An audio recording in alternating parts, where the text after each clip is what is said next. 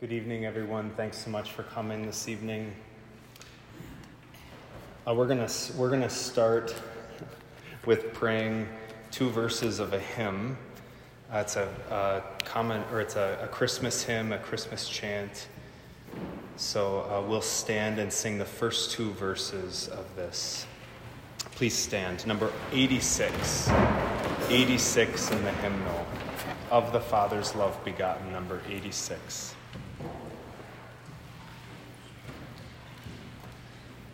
The name of the Father, and the Son, the Holy Spirit, Father, we thank you for gathering us together this evening. Please help us to enter more deeply into the mystery of the sacred liturgy, the Mass, and the encounter with, with your Son that we have through that mystery. Please bless us as we come before you this evening. Please open our hearts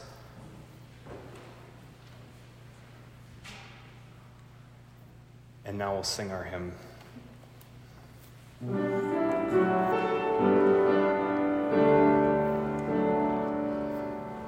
Of the Father's love begotten, ere the worlds began to be, He is Alpha and Omega, He the source, the ending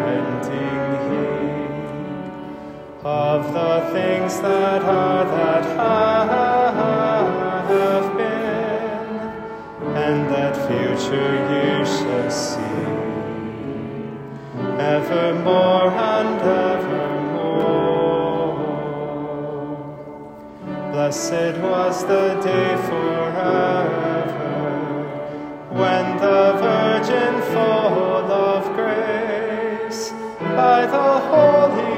conceiving, for the Savior of our race, and the child, the world's Redeemer,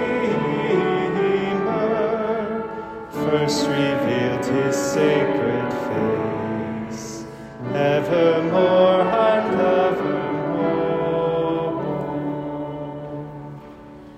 In the name of the Father, and the Son, and the Holy Spirit. Amen. You may be seated.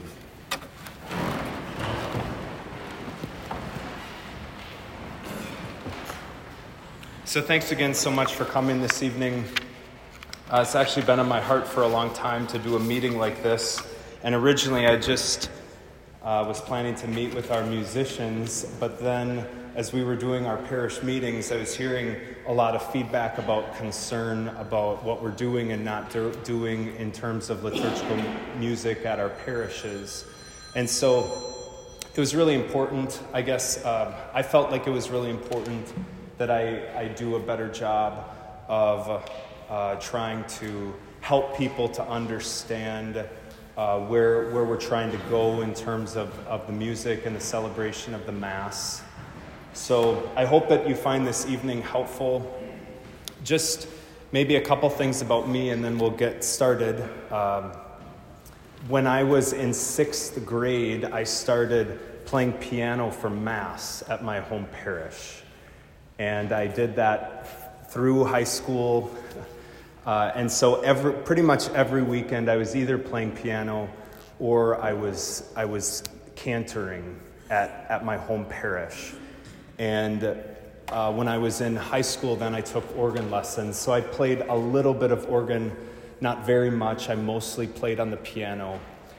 And so all of the, all of, and I grew up in a very normal parish. So all of the songs that people like that we aren't doing right now, I've played hundreds of times. And um, and I, when, as we select hymns, we'll talk about this a little bit at the end of our presentation, but as we select hymns, it's not, it, it doesn't have to do with whether I like something or not, whether, whether Father John likes something or not. It's really about trying to make a judgment call on the fit, fitness uh, for the liturgy of what, we're, of what we're singing. So I hope to clarify that a little bit more as we go. But I guess I, I um, both Father John and I have that in common that we both play, were musicians in our home parish as we were growing up and played and sang a lot in, in our home parishes. So we have a lot of experience that way uh, in, in liturgical music and, and, and in a normal parish setting. It wasn't until we both went to the seminary that we were presented with what I would say that the church's vision for music and the liturgy was. And so that's when my own mindset started to change about what we're, what we're doing at Mass, what we ought to be doing at Mass. Uh, it, wasn't until, it wasn't until the formation that we received in the seminary. I think I can speak for both, both of us when I, when I say that. So, what I'd like to do is I'd like to start out by just, just going through some of the, the church documents on um, the sacred liturgy. I, you know, I want, I'm going to go through this rather quickly, so all of this deserves more time and attention than we're going to be able to give it this evening. But I'd like to start out with kind of a, um, as objective as possible a view of what the church documents tell us about music and the liturgy. And then from there, I'll conclude with maybe why, why I'm making some of the choices that I am, or my own kind of personal desire to implement what the church is telling us, but also how kind of the prudential choices that are involved as we're trying to implement what the church is giving us. And this might be a little awkward because I'm going to have to tell Father John to um, change the slide when it comes to that. So, mu- music and the sacred liturgy. Go ahead, Father.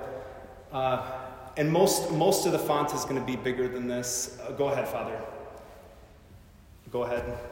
Okay, so I want to give you a couple docu- or just a couple citations from a document called Sacrosanctum Concilium. Sacrosanctum Concilium is one of the four major documents that was produced at the Second Vatican Council.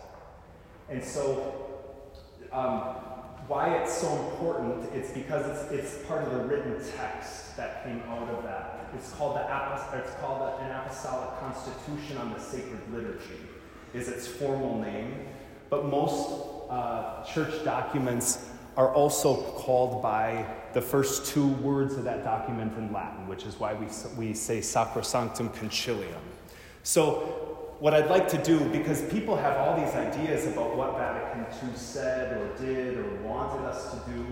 You know, if you go to Holy Trinity, uh, you, you walk into our, our beautiful structure there and you see a, a pretty bland space in front of you. And we at Holy Trinity used to have uh, side altars and a high altar, like, like this gorgeous one here. So blessed to be in this beautiful church this evening. And, but, but this is part of what people were told is that the Second Vatican Council said we had to rip out our altars, and that's what happened at Holy Trinity. Thankfully, it didn't happen here.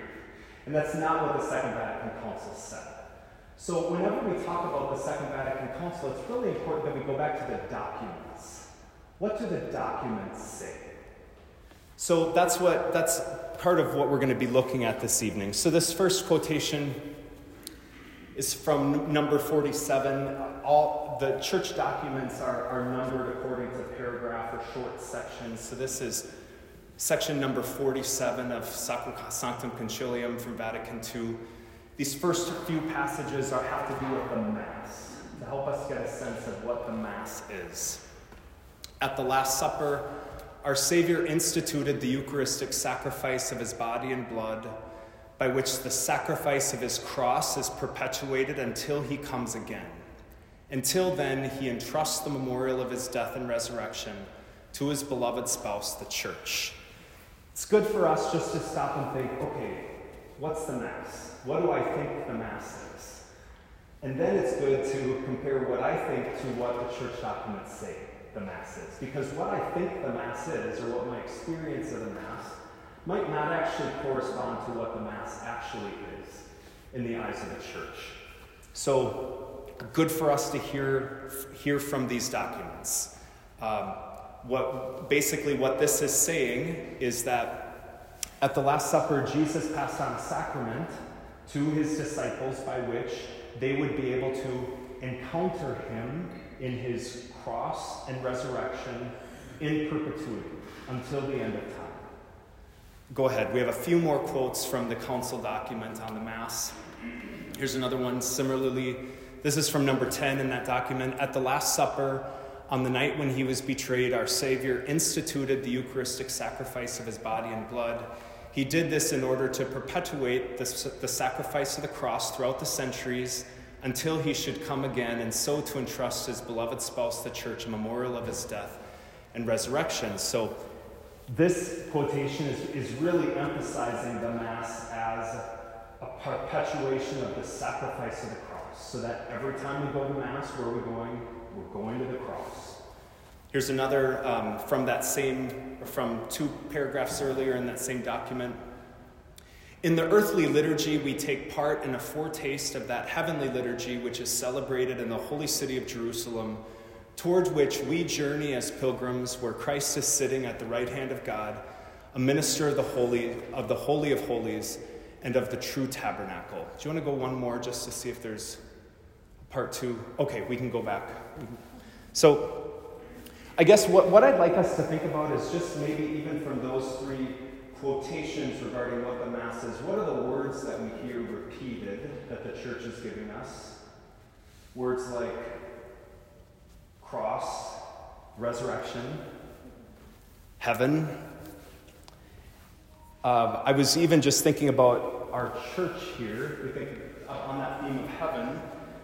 If we look up so at, at, one point, the Mass would, wouldn't have been celebrated at this altar in the center of their sanctuary, but it would have been celebrated at the high altar at the, at the back. And what, what do we see surrounding the high altar? We see angels, we see saints. Uh, so e- even the artistic representation of the altar and the sanctuary area, which is very traditional throughout, I mean, if you, you can go to many, many traditional Catholic churches around the world, and you're going to see the same thing angels and saints in the sanctuary. So, what's the art of the church trying to tell us that when we go to Mass, we go to heaven?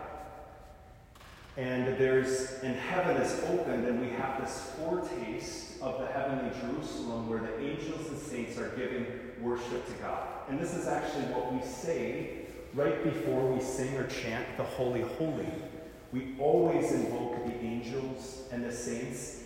And, and the priest says words that, that even indicate that the angels are singing this with us. Holy, holy, holy Lord God of hosts. It's the angel's song from the, prophet, from the book of the prophet Isaiah that we're singing there. So it's just good for us to think about. Like, when we go to Mass, what are we encountering? Jesus Christ crucified and risen. It's the cross and resurrection that we, that we experience and, and are represented to us. It's a memorial of that when we come to Mass. And there's, there's this foretaste or this entering into the heavenly liturgy. Okay, so let's pivot now from if, if that's what the Mass is, then, then what, do we, what does the church say about the music used at Mass? It's just a limited um, selection. There's so much we could have done, but this is, this is what we have. So, this is from that same document from Vatican II. This is number 112. The musical tradition of the Universal Church is a treasure of, of inestimable value, greater even than that of any other art. The main reason for this preeminence is that, as sacred song united to the words, it forms a necessary or integral part of the solemn liturgy. You can keep going.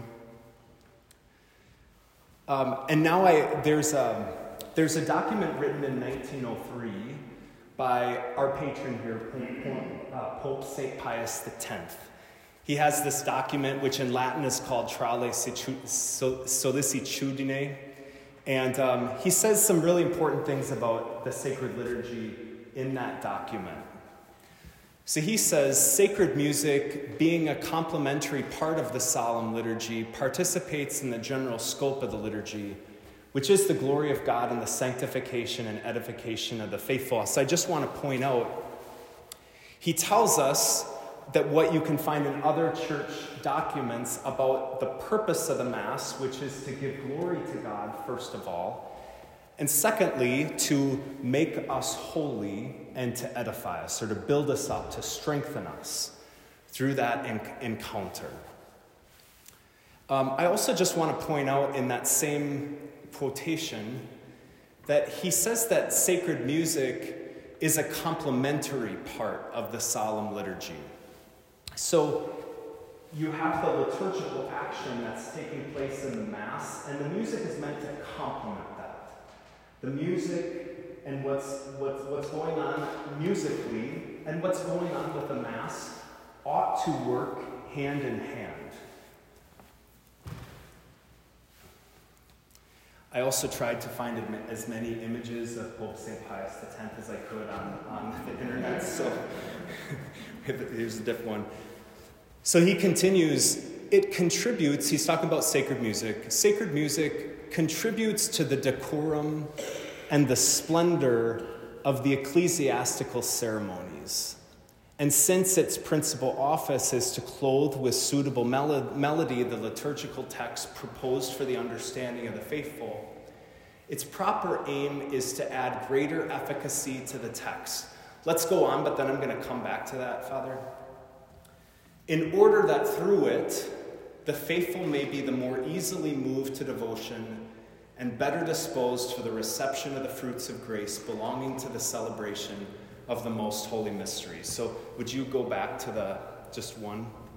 So that's the that's the quotation in full. This is what I think is important about this.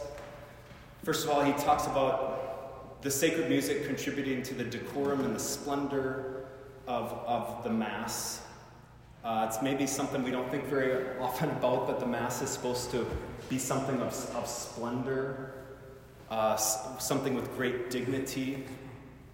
And, and here's, here's what I think is so interesting.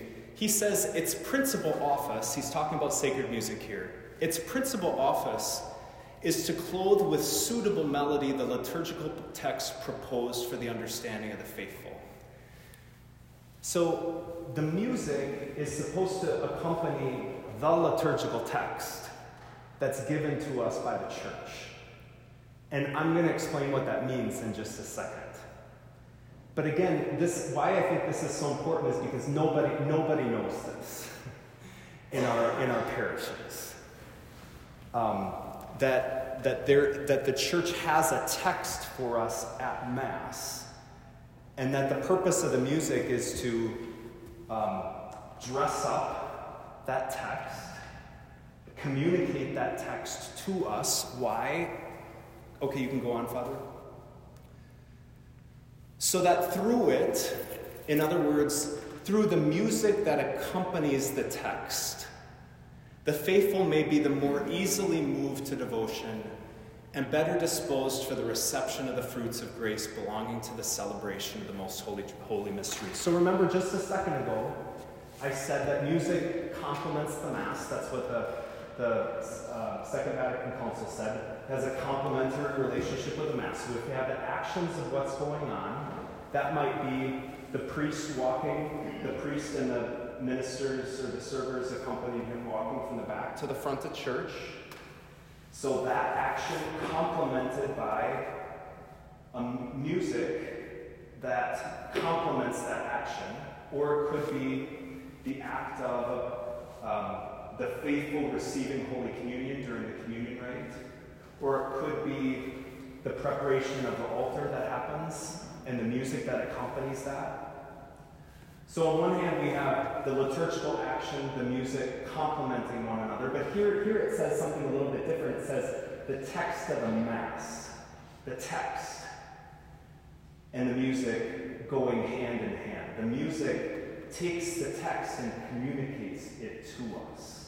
The text of the Mass, that's really important. Okay, go, go ahead. Okay, so what are these texts? What's the text of the Mass that's, that uh, the, the Holy Father is talking about? Well, first of all, texts that we're very familiar with the Kyrie, or in English, the Lord have mercy. So I, I, we can speak that, or we can, we can uh, use music to communicate that text. Lord, have mercy. As a, that's, that's an example of, of a way that the music accompanies that text. The Gloria, the responsorial psalm, the Alleluia with its verse, the Creed. I, I don't know if we've, I, I, haven't, I haven't done the Creed with music since I was in the seminary, but we did it with music when I was in the seminary. I'd love to still do it with music now. The Sanctus or the Holy Holy, the Agnus Dei or the Lamb of God. We have all of these set texts that we use at every single Mass that don't change. And can we recite them? We can always recite them. At a daily Mass, I almost always recite these texts. But the church recommends that on more, um, on more solemn celebrations, which would be Sunday especially, but also other holy days, that music would accompany these particular texts. But there's two other texts that the church gives us every Mass that also we can either speak or can be accompanied by music, and that is the entrance antiphon and the communion antiphon. So, what are these things? I, did you have handouts when you came into church? I don't know if we made enough copies, but um, but if you if you have a handout, would you? Let me see if I brought mine. Yeah, thank you. If, if you don't have it, I will, will make a copy for you before we leave. Um, the turnout is much better than I expected it to be, so I'm grateful for that. So I just found this. I just found this online. This is from St. Meinrad. It's a Benedictine monastery in Kentucky. Uh, so this is for the third Sunday of Advent. It's appropriate because that's what we have this coming weekend. Sorry, it doesn't work well if you fold it in evidently. But if you look on the inside, it says what the introit is. That's just Latin for the entrance, the entrance antiphon. Rejoice in the Lord always. Again, I say rejoice, the Lord is near. That's the text that the church gives us for the third Sunday of Advent. And um, I, I never hear that text. Why? Because we always sing it.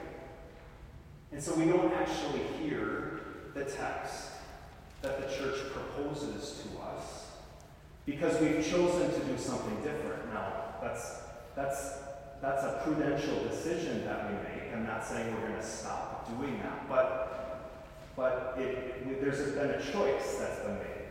Is that we don't hear this text because instead we use a different text, something from one of the hymns in our hymn.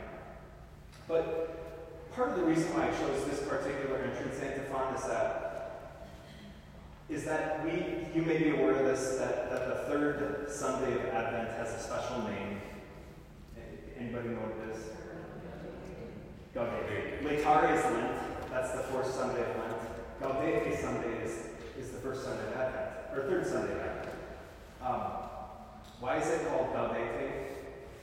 It's because of that word right there, rejoice.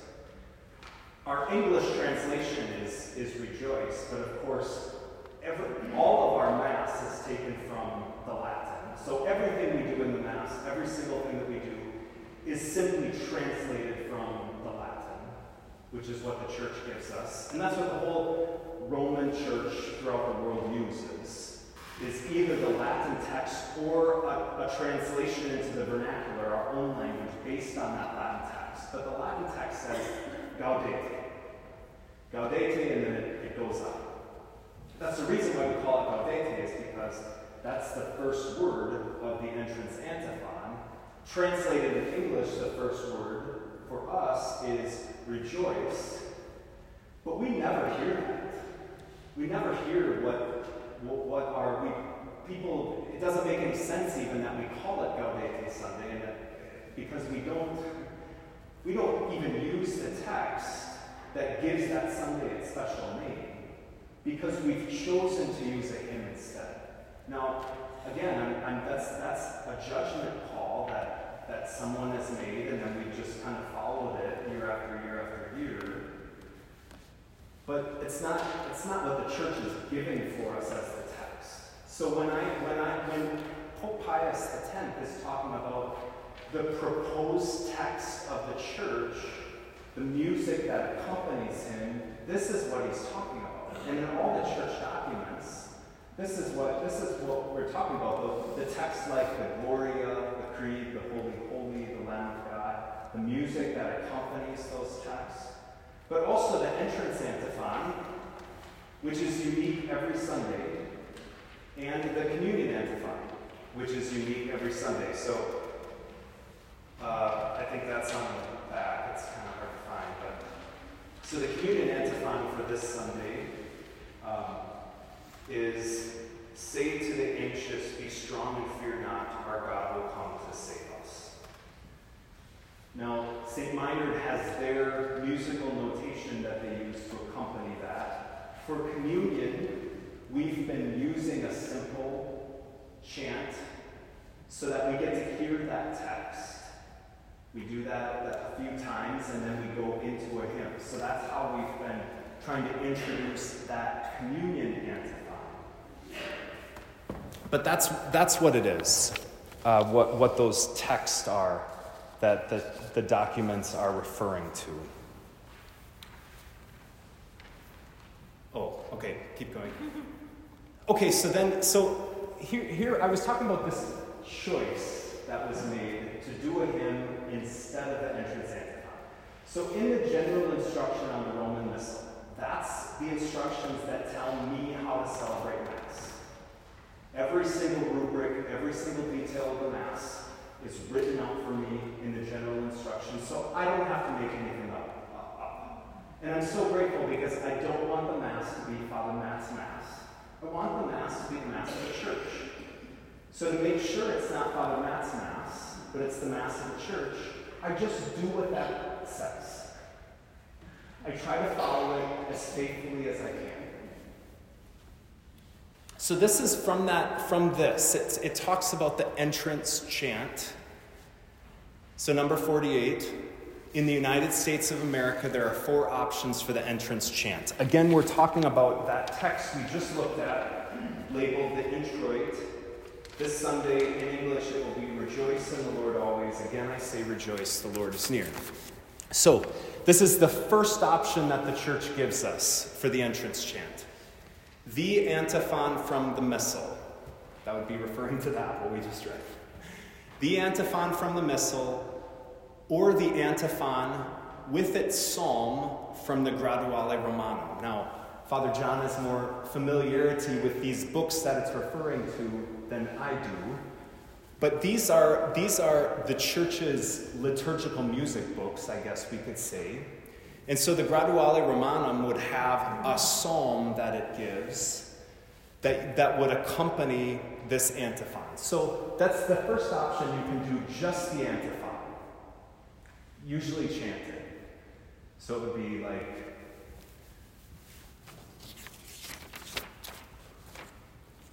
Rejoice in the Lord always. Again I say rejoice. The Lord is near.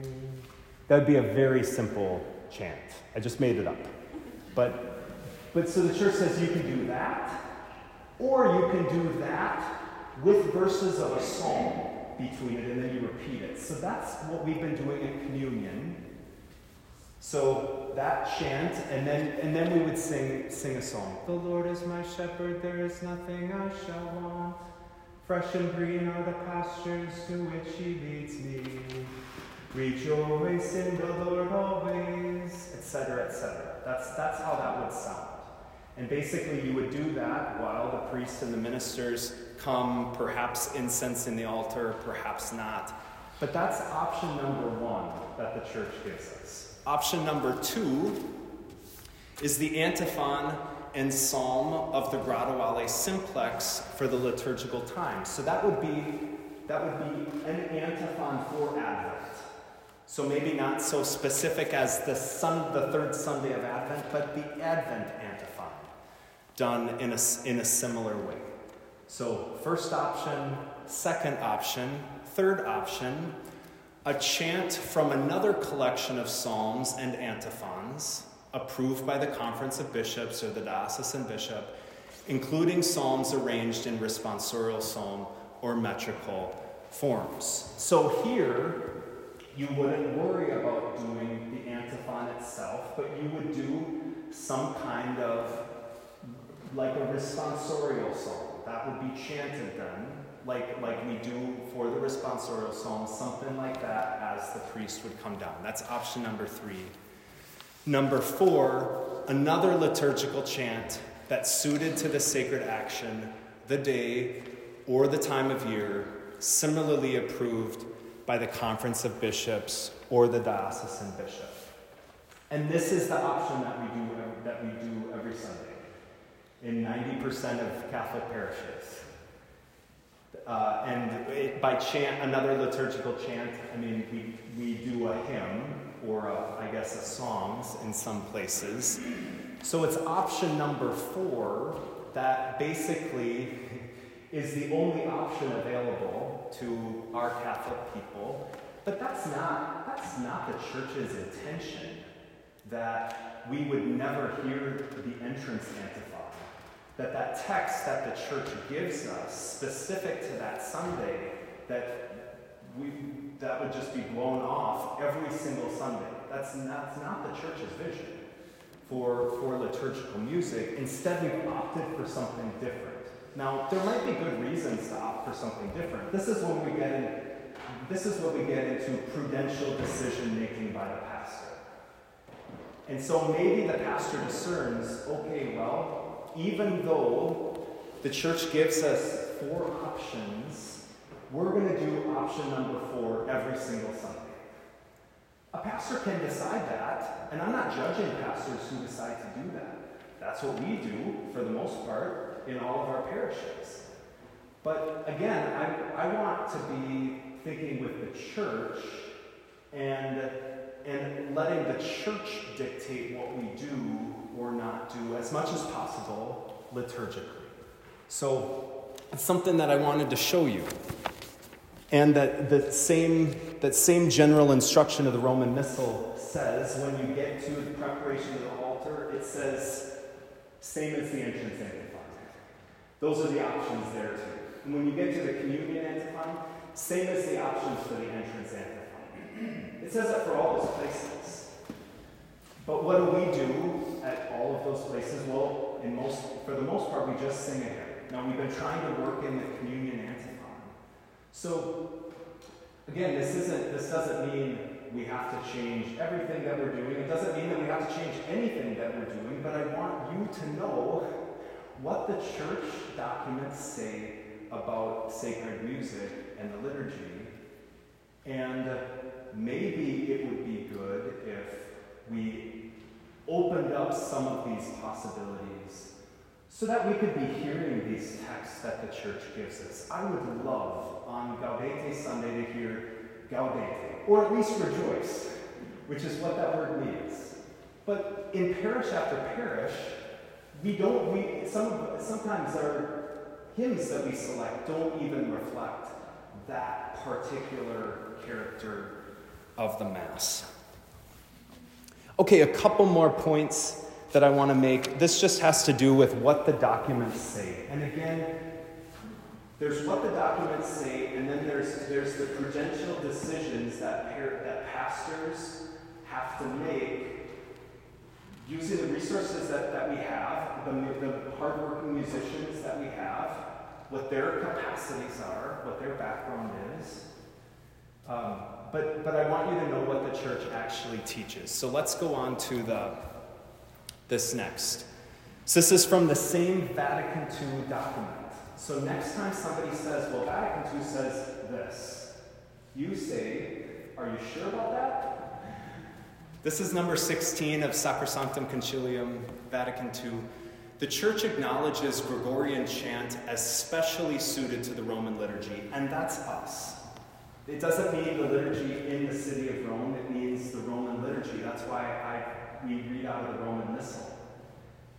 That's why everything's in Latin and translated into our language. We don't have, we don't have a Minnesota liturgy. We have a Roman liturgy. And that's, and that's also why you go to Spain, the liturgy is celebrated exactly the same way. You go to, you go to Iceland or you go to Australia. If you go to Greece, it's probably not celebrated in the same way because they, uh, they have a different, they have an Eastern Catholic church. If you go to a Catholic church in Greece, it's probably an Eastern Rite Catholic church. Everything's going to look way different than we do here. But if you're in the Roman Rite, which is most of the world, then your liturgy is going to look the same way. Gregorian chant, especially suited, suited to the Roman liturgy, therefore, other things being equal, it should be given pride of place in liturgical services. So let's just take a moment to, to acknowledge that in the last 50 years, this has not happened. That Gregorian chant has not been given pride of place in liturgical services. So again, we can say, well, that's, again, prudential decision of the pastor. This isn't about judging anybody, but it's just acknowledging that, okay, Vatican II hasn't worked in this.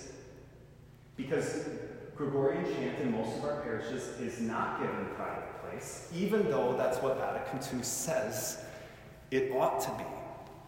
But other kinds of music, especially polyphony, what's, what's polyphony? Well, it's when, it's when, so, so with chant, you have one line of, of notation being sung.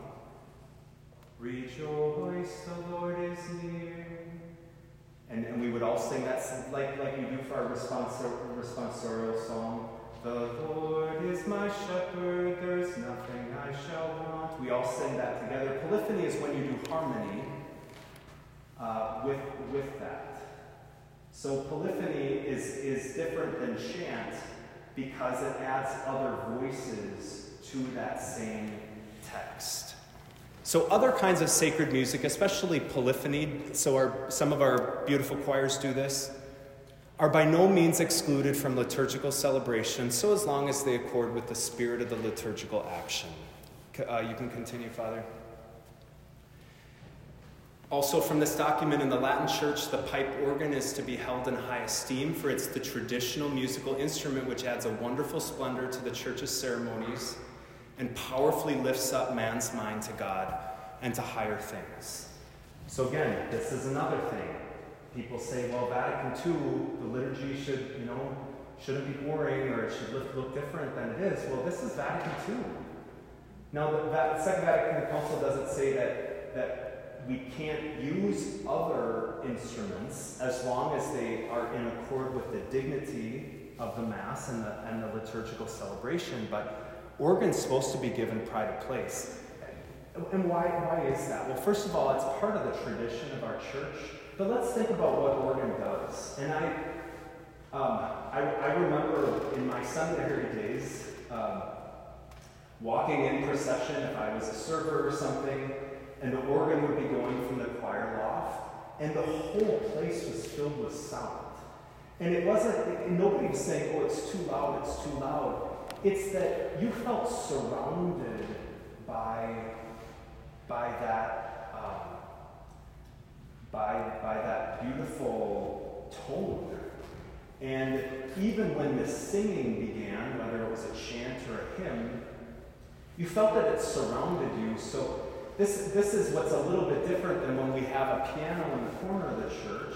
Whereas if you're, if you're singing in that back corner of St. Pius, you don't feel surrounded or supported by the piano.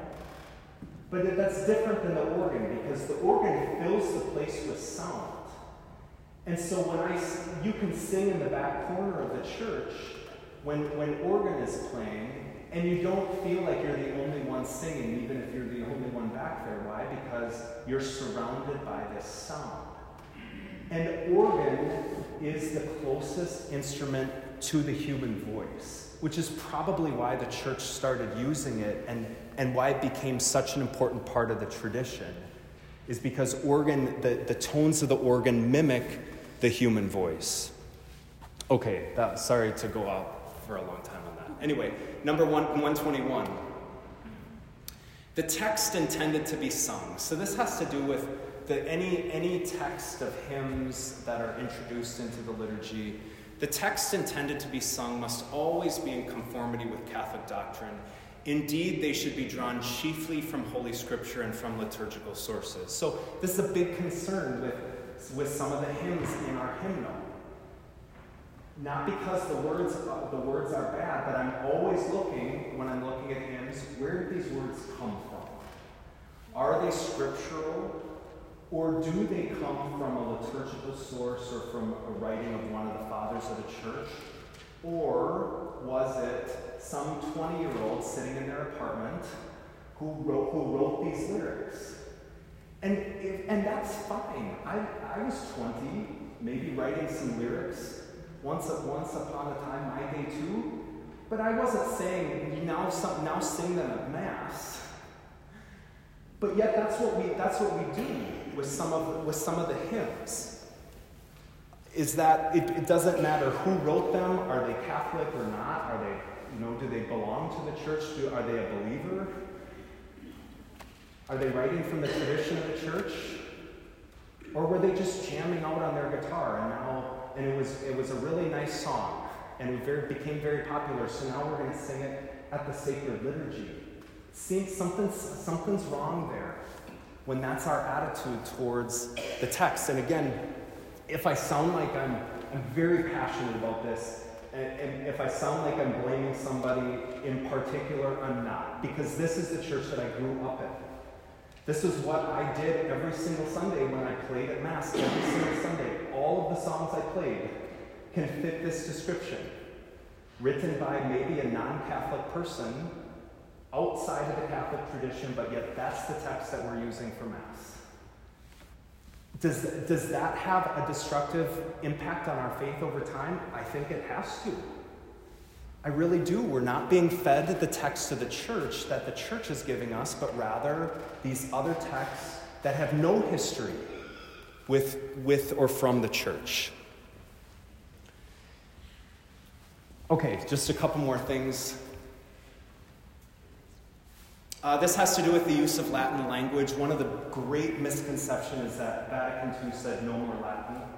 It absolutely doesn't. Vatican II opened up the possibility for us to have Mass in English. But this is what, this is what the, do- the document says.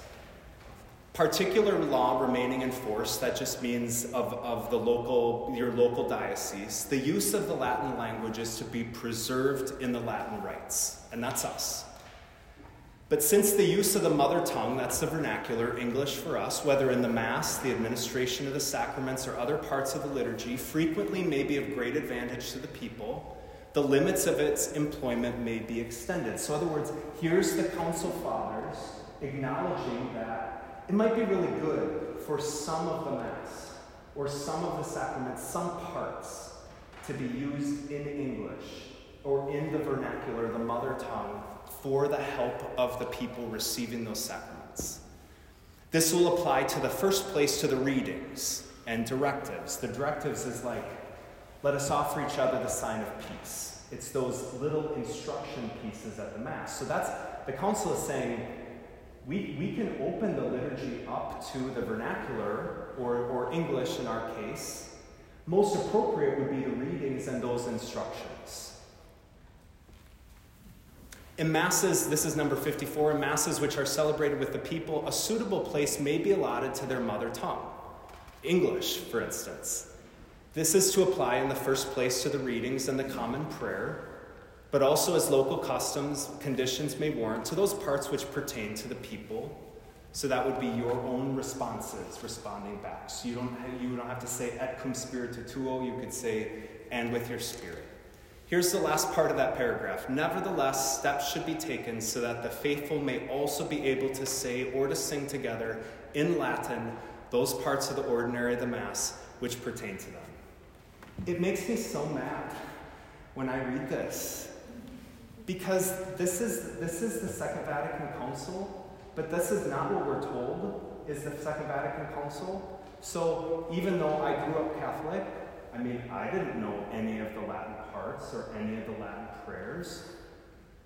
I didn't learn them until I went to the seminary, but this is, this is what, that the pastors of the church should take steps so that the faithful may be able to say or to sing together in, in Latin those parts of the ordinary, the match with mass which pertain to them. So what would that be? It would be the Gloria the Our Father, the Holy, Holy, the Creed. Those are the parts of the Mass which pertain to the people. They're what we all say together. The church says, we, everybody should know those in Latin. That's what the Second Vatican Council says. So um, I hope you've noticed that I that um, there's been no. Um, this is something that we haven't really started to do. Um, we haven't done any of the acclamations or anything in Latin, but the church says that we should.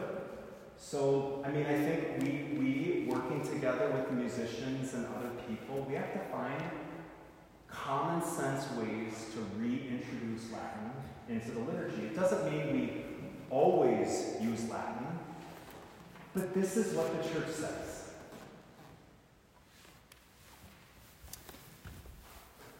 Go ahead. Okay, so this is where my PowerPoint ends.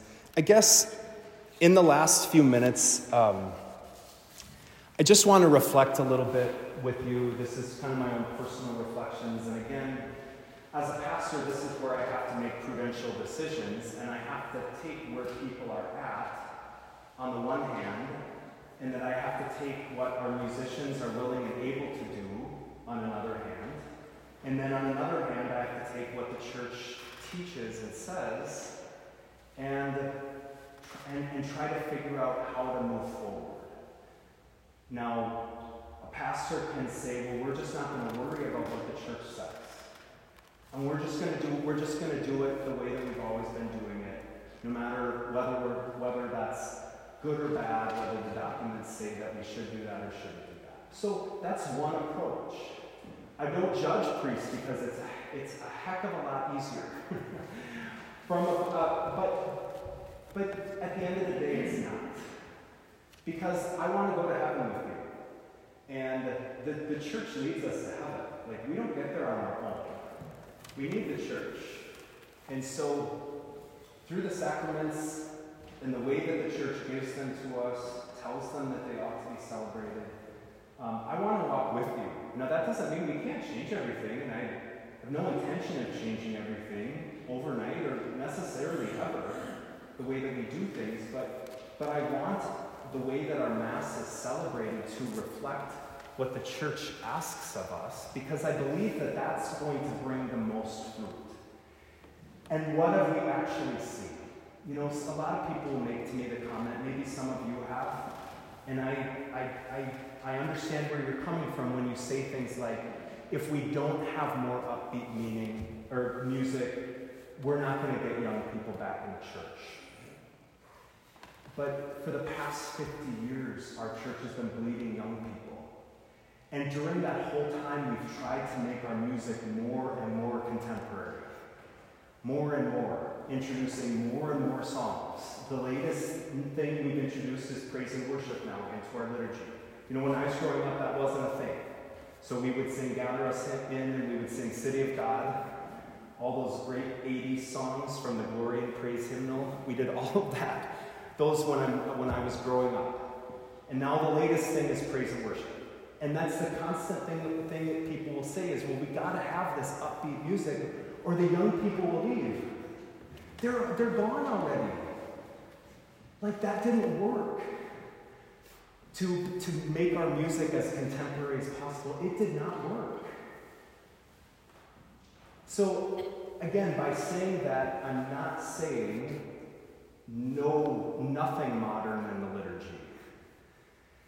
But, but let's not pretend that what we have been doing has been working. It hasn't. I mean, what, what I was playing every Sunday growing up in my parish, like, that didn't keep people at Mass.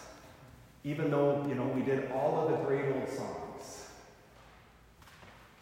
I want our church to be alive and filled with young people. I don't think that is going to do it. Just doing what we've been doing and doing more of it. I want, I want to have a celebration of the liturgy that's faithful to the church. What if that brings people back? That also doesn't mean that our music needs to be boring. You know, some, one of the misconceptions that people have about chant is that it's really slow. It's not supposed to be slow. Chant is supposed to be done at the same rhythm that we speak. It's supposed to have movement and life. If, it's, if, if you hear chant that sounds like, you know, it's like about to keel over and die, you don't know when it's going to land on the ground because it's going so slow, well, then it's not being done very well. Chant is supposed to be full of mu- movement and, and life. Um, so I guess one, one last thing that I want to say is, is um, one of, if, if, if you ask someone, or if I were to ask you, what's the purpose of music in the liturgy? Um, a, a, very common response is, well, it's it, because it, it, makes, it makes me feel good, or makes me feel happy. Um, this, is a, a, this, is, this came out in the comments, like, we, we want happy music at Mass. We want upbeat music at Mass. But what the, what the, the, the documents make very clear is that the purpose of music at Mass is not to change the way that I feel, even though that's the way we think about music. Um, and, and I love I love music and I love all kinds of music. I drove Father Herman Joseph nuts. He has very particular taste in music. I love all kinds of music, and he would dread Saturday nights when I would be blaring rock music or hip hop or country, all these different styles that I love. I love music. Old music, contemporary music, modern day, stuff, I, I love it. Um, I was noticing, I was driving home the, um, a couple weekends ago, I was listening to Cold, Coldplay, which is one of my favorite bands. And I was thinking about some stuff as I was listening to music, and I noticed that I was getting emotional as I was listening to the music and just thinking about stuff. And it just made me realize, wow, this is like, really, music is really affecting my emotions right now. Just the other day, I was with my, uh, my sister and her and brother-in-law and her kids, and we were we were driving back from dinner, and in the and we were playing um, "Country Roads Take Me Home." It's one of my niece and nephew's favorite songs. When we got home, my little nephew, Benjamin, who's seven years old, said, Mom, I just started crying and I don't know why. It's because he's moved by music. So, this is the power that music has on us. And, and that's good. That's, that's, that's, or at least there's nothing wrong with that. It's a good thing when I am, that's why I crank up the music on a Saturday night. I want I'm getting pumped as I'm cooking. My high energy playlist. But, but, you know, with the Mass, it, the point of the music at the Mass isn't to make us have an emotional experience. Because Jesus, Jesus actually wants to encounter us, and maybe maybe he'll give me an emotional experience. But if I have an emotional experience because of the music, I might forget even about Jesus at the Mass.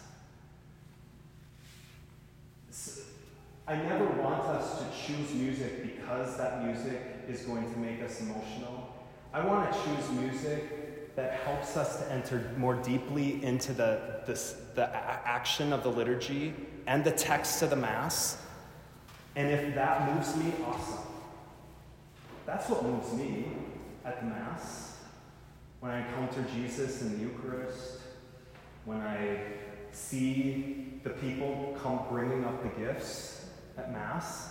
I mean, that's a deeply symbolic action that signifies your gifts that you're laying before, down before God, that He's going to take and bless and then give and then give back to you.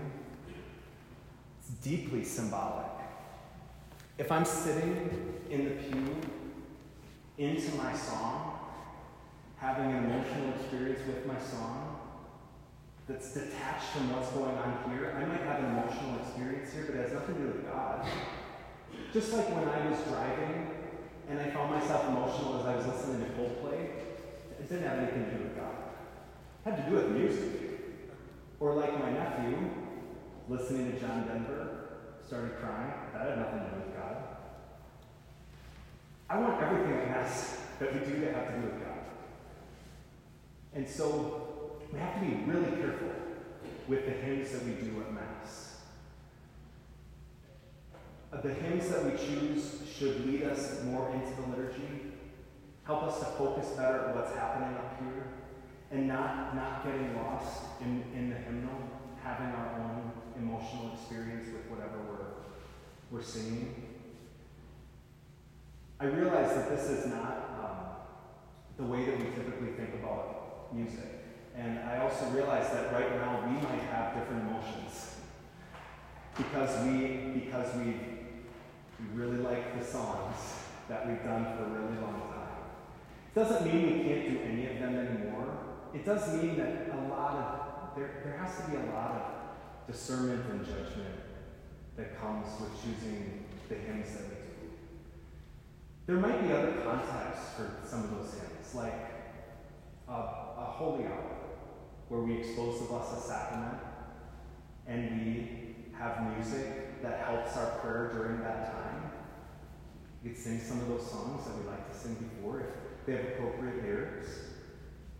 Songs that maybe don't fit the Mass very, very well, but do fit other kinds of prayer. So, um, I, I really want to thank you for coming today. There's one last handout that we have. I just want to point out to you what's, what's on here. And this is helping you understand where I'm taking my cues as well. Thank you, Tony. So this handout, this comes from a diocesan document called the Fourth Plan for Parishes. And I just took two little sections from it. You can find the whole thing on, online on the diocesan website. So just under the priestly priorities, and there are, there are also kingly and prophetic priorities too. I just gave priestly. This is the instructions for our parishes and what we're supposed to be working on. First is formation in the liturgical life. Second is promotion of sacred music. Third is renewed commitment to Eucharistic adoration. Fourth is promotion of the sacrament of reconciliation. Five is emphasis on the importance of prayer. How are we doing? We, we have a long ways to go, but this is, try, trying in these areas. But I want, I want to tell you what is in the, is in the vision of, of our diocese in the fourth plan for parishes. This is number two, promotion of sacred music. So Bishop LeVoir is quoting uh, Sacrosanctum Concilium here. He's saying that the liturgy itself is for the glorification of God and the sanctification of the faithful. I was talking about the important music, music there. So I want to, I'm going to start with the second paragraph. The Second Vatican Council attached great importance to the teaching and practice of music in schools and Catholic institutions and to the instruction of teachers for this purpose. Pastors in our diocese should strive to find the best musicians to foster fitting worship in their parishes and instruct them in the guidelines set forth by the Constitution on the Sacred Liturgy and the other documents listed above. If at all possible, the musicians themselves should become familiar with these documents. For its part, the Diocesan Worship Committee will renew its commitment to their study so that more and more parish leaders will understand the teachings of the Council. Parishes are strongly encouraged to make use of the organ. In the Latin Church, the pipe, pipe organ is held in high esteem. It's quoting that, that uh, line from the Council document that we read. To assist in these efforts, the diocese will continue to offer summer organ lessons to better equip parish musicians to play this beautiful instrument and to lead the assembly in some prayer. While expanding the use of the vernacular, the Constitution of the Sacred Liturgy, that's the document sought to preserve the use of Latin language in the liturgy. This applies especially to, to those parts of the Mass that do not vary. Steps should be taken so that the faithful may also be able to say or to sing together in Latin the use of chant in the liturgy. The Church acknowledges Gregorian chant especially suited to the Roman liturgy. To help parishes achieve this goal, the diocese will offer chant workshops, So, uh, you know, this is this is the way that and it's going to be a long time before we get anywhere close, close to this. I'm really grateful for all of our musicians and all of our parishes. And I'm grateful for our musicians who play organ. I'm grateful for our musicians who play guitar. We wouldn't have music at, at uh, a lot of our liturgies if we didn't use some of those other instruments. So um, I'm so grateful for them and the gift that they make of themselves. And this is, you know, like this isn't about changing everything, trying to do everything perfectly, immediately. This is about discerning together, me and you. So I'm grateful for your feedback, and this is why we're having this meeting. But now, we, now the feedback continues. Um, I'm grateful for your ideas of how we can move more forward in the, in the direction that the church is leading us, what that timeline looks like, how if we should be doing it more gradually, less gradually. I'm grateful for all those comments.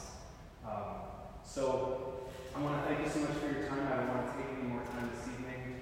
Um, I'm happy to, to go in the gathering area and visit with anybody who has, who has questions tonight. Um, let's just kneel down and we'll ask our Blessed Mother to uh, be humble to us. In the name of the Father, and of the Son, and of the Holy Spirit. Amen. Holy Mother Mary, we're so grateful for your motherly protection. We're so grateful for your motherly love. We ask that you please cover us all with the protection of your mantle. Please help us to, to know better your Son Jesus, especially in the mystery of the Mass. Uh, please may we always find our life in him. Please, St. Joseph, our spiritual father, guide our efforts uh, to, to worship God at, at Mass uh, with the, the dignity that the, the church asks of us. Please especially bless and, and pray for those who, for whatever reason, no longer come to Mass or have fallen away from the active practice of the faith. May, may our efforts uh, to, to better celebrate the Mass uh, bring them back home. We commend ourselves to the care of Mary, our Mother, as we pray. Hail Mary, full of grace, the Lord is with thee. Blessed art thou among women, and blessed is the fruit of thy womb, Jesus. Holy Mary, Mother now and at the hour